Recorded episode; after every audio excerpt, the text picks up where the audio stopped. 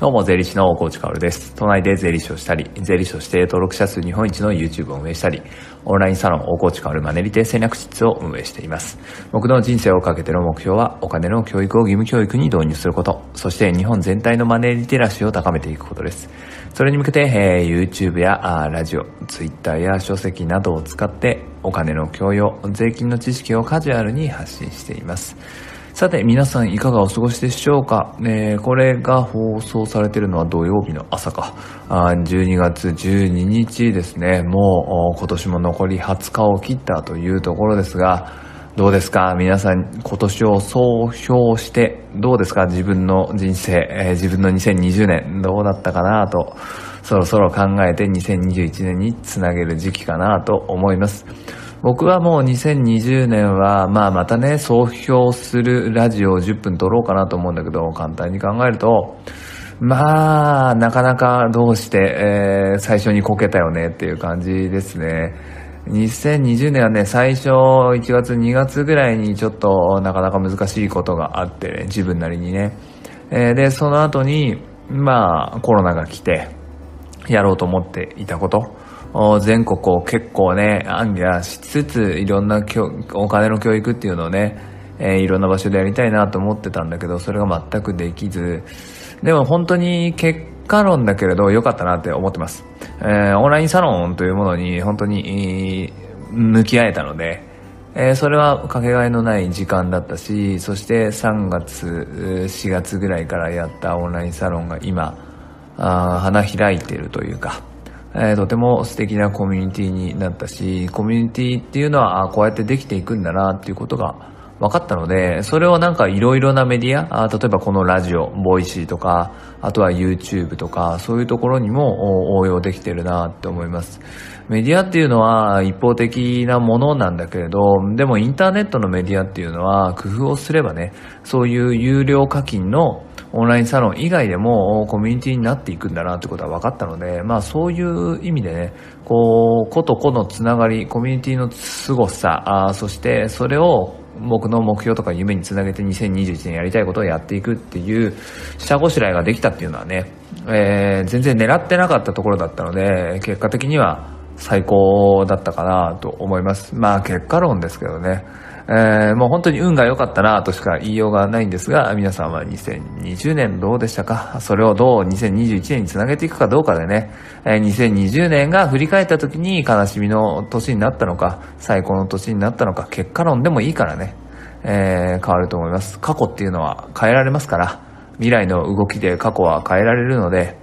えー、振り返った時に2020年が苦しかったけど良かったよねって言えるようなものに頑張って一緒にね、えー、していきましょう。さて、えー、今日の本題ですが、まあ、成功する人は努力をしているんです。当然努力をしているんですけど、その努力も2種類の努力があるんじゃないのっていう話をしたいと思います。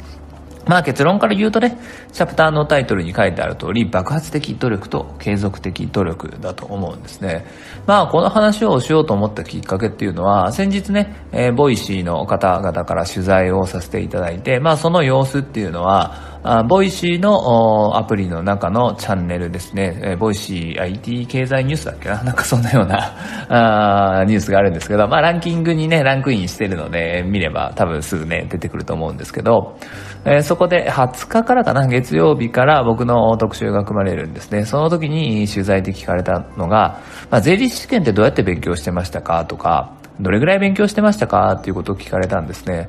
で、まあ僕としてはね、その、税理士になる時っていうのは、税理士ってそもそも何なのかもよくわかってないし、とにかく日本で一番勉強すれば受かるんでしょみたいな、もうただの根性論だったので、ひたすら勉強したんですね。で、振り返ってみると、さすがに日本で一番勉強してたかどうかは疑わしいんですが、僕は働きながら勉強をしていたので、サラリーマンの中ではおそらく、おそらくというか、ほぼ間違いなく、一番、日本で一番勉強していたと思います。まあ、どれぐらい勉強していたかっていうと、ネタバレになっちゃうんだけど、 Voicy の取材のね。まあ、いっか。あのー、労働時間、サラリーマンとして働いている月間の時間よりも、多分勉強時間の方が多かったですね。えー、寝食、そして生理現象、仕事以外は全部勉強していたので、えー、軽く200時間ぐらいは月間勉強してたなと思います。それが4年間です。これを僕は爆発的努力と言っているわけですが 継続的だよって言う人もいるかもしれないけどね、4年間やってるからね。でも爆発的努力ですね。後にも先にもこれほど死ぬほど努力したことはないですね。まさに暗闇、出口の見えない暗闇で、それが24から28だったかな。もう青春っていうのは、ほぼほぼなかったなと今振り返って思うわけです。ただ、あの時あの努力をして本当に良かったと思うし、あの時の自分にありがとうっていう、言いたい、言いたい、言いたいですよね。噛んじゃった、噛んじゃった。焦って噛んじゃったよ。言いたいですね。ね本当に、あれがなかったら今の僕はないわけですから、あこういう努力って必要だなと思います。人生を大きく大きくガラッと変えるために、こう時間と体力と自分の全てを捧げて努力する瞬間っていうのは人生で必要だなって僕は思っています。それが僕は税理士試験だったなと思います。それまではね、人生22、3歳ぐらいの時までは、まあとにかく有名になりたくて東京に出てきて、日本大学芸術学部演劇学科で時を過ごし、えー、いろいろな挑戦をしながら、けれど、あ、そう簡単には有名になれないな、一旦諦めるかってことで諦めたんですね。で、諦めた一旦と言ってももうほぼ諦めていて、ただ胸の奥底にはね、有名になりたいなっていうのはやっぱりあったんですよ。で、そこから人生を好転させるために選んだものが税理士試験だったわけですから、これってもう絶対に成功させるしかないんですよね。成功させなかったら、あの時折り合いをつけた自分を否定することになるから。だから、あっという間に受かってやろうと思って、平均9年かかる試験を4年で通ったわけです。ただその4年間は爆発的に、暗黒的に努力をしたっていうことですね。えー、やっぱり、そこがターニングポイントだって自分で分かってたんでしょうね。無意識的にね。今思えばターニングポイントだなって思うんだけど、あの時は本当に無我夢中だったんですけど、とにかく、いい努力をしたなと思います。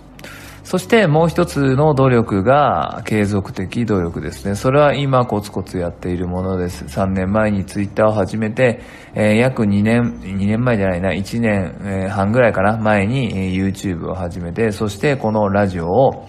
4月からなんで、えー、7ヶ月前か、から始めています。えー、まあ、毎日やってないけど、YouTube は定期月水、金の定期配信、プラス日曜日の YouTube ライブだから、毎日はやっていないけれど、この3つはね、継続的にやってます。そしてオンラインサロンも今、あやってますね。えー、月から木曜日までマガジンを書いて、金曜日には音声を発信して、月に1回、えー、限定ライブをして、月に1回 YouTube の公開収録をして、えー、そして土曜日は必ず質問を受けるっていうスレッドを立ち上げて日曜日に必ず回答している。これもルーティンとして全部やってます。こういう継続的努力っていうのはもう本当にコツコツコツコツなので、えー、すぐに結果は出ないけれど、僕はね、これがとんでもない大きい結果を出る、出すっていうことを知ってるからね、継続的努力ができます。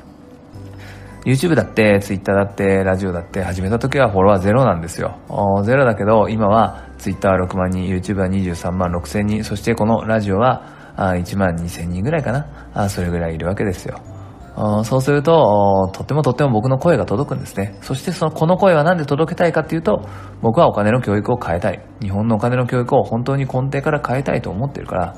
お金のね、えー、話、えー、できる世の中にしたいじゃないですか。お金毎日扱ってるのになぜ教育でないのか、おかしいじゃないですか。これをね、しっかり学べば、あ先日ラジオでも言ったけどね、日本の経済はもっともっと復活するし、日本はもっともっと強くなると思うから、だからそのために僕は影響力をつけるし、同時に発信もしていくっていうことですね。発信し続けるこの継続的努力っていうのは、いつか10年、20年後、30年後、日本の教育が変わった時に、あいつやってくれたなってことになるからね。そのために僕は日々努力ができるわけです。もう爆発的努力はね、ひょっとしたら僕はもうできないかもしれないけど、でも継続的努力ができるので、あの日爆発的努力をした自分に感謝しながらね、